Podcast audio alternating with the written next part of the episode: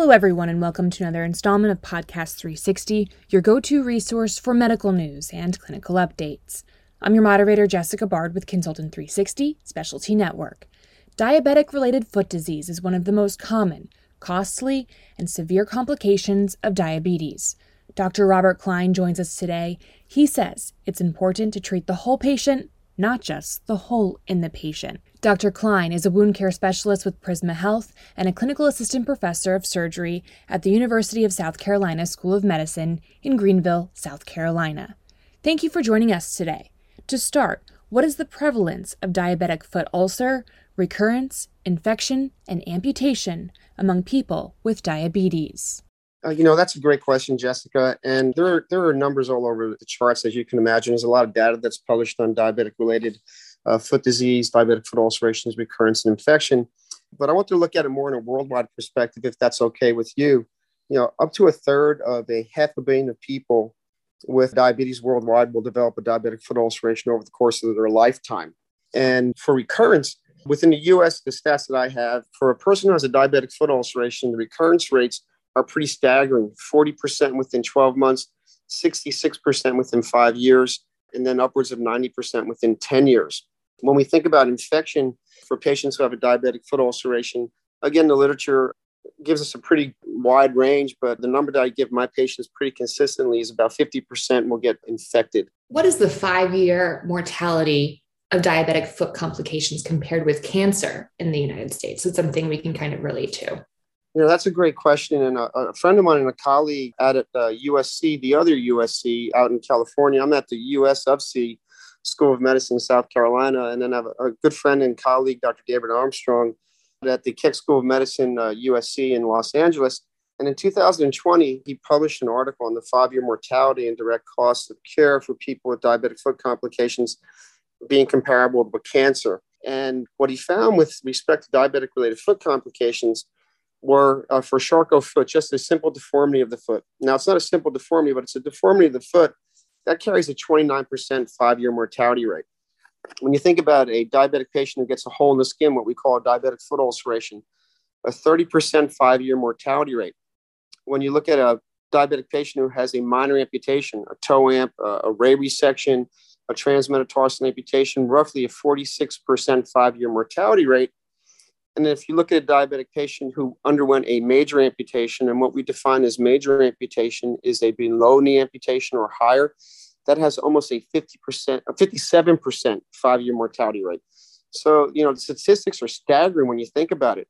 A simple hole in the foot, 30% five year mortality rate. Um, uh, to me, that, that is a, just a staggering uh, figure and something that a lot of clinicians need to be aware about when I talk about diabetic related foot disease, it, you know, it's a corny saying, but you have to treat the whole patient and not just the hole in the patient, because that hole in the patient can have significant consequences.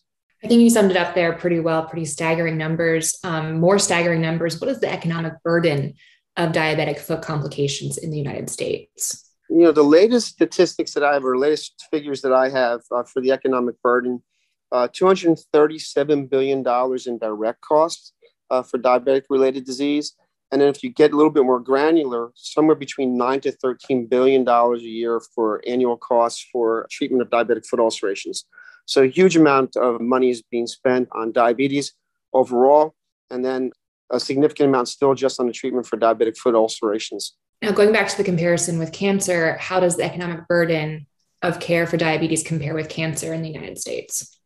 Well, the 2017 data that I have for diabetes is 237 billion direct costs in comparison to the 2015 data that I have, which was 80 billion dollars a year for cancer. So, you know, doing the math, that's you know, quite a big difference. And this is something that I know you're very passionate about. I can tell the passion shines through. How can amputation be prevented? You know, simple things, uh, just inspecting your feet on a daily basis. Um, you know, a lot of our diabetic patients are visually impaired, so they might not be able to either see their feet or may not be able to get down to their feet. They might be heavy and they can't look down and see the bottom of their feet. So having either a family member or a caregiver inspect their feet daily. There are surgical offloading techniques that we can do for people who have, who have a history of diabetic foot ulceration.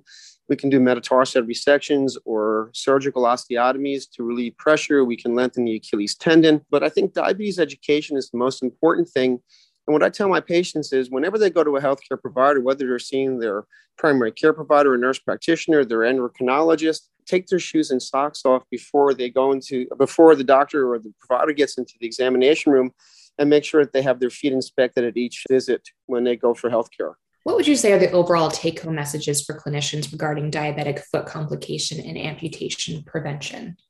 Well, you know, it's not simply just a hole in the foot and it's just not simply a deformity.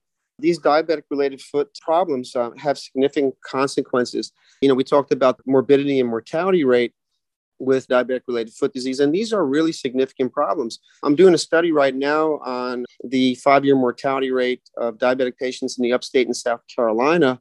And as I was doing my chart review, I was just amazed to see how many patients had passed away from diabetic related foot disease. So I think, you know, the overall take home message to clinicians is it's just not a hole in the foot. It's you got to treat that whole patient and you need to educate the patients as best as you can because if you lose a limb, there's a really good chance you can lose a life. Is there anything else that you'd like to add today, Dr. Klein? I just appreciate the time to take out to talk about diabetic related foot disease because it's November right now, and November is Diabetes Awareness Month. And this is a great time to maybe do a podcast on uh, diabetic related foot disease because maybe it will reach some of our clinicians who in turn will reach their patients. Absolutely. That's certainly the goal. Thank you so much for joining us today. Thank you, Jessica.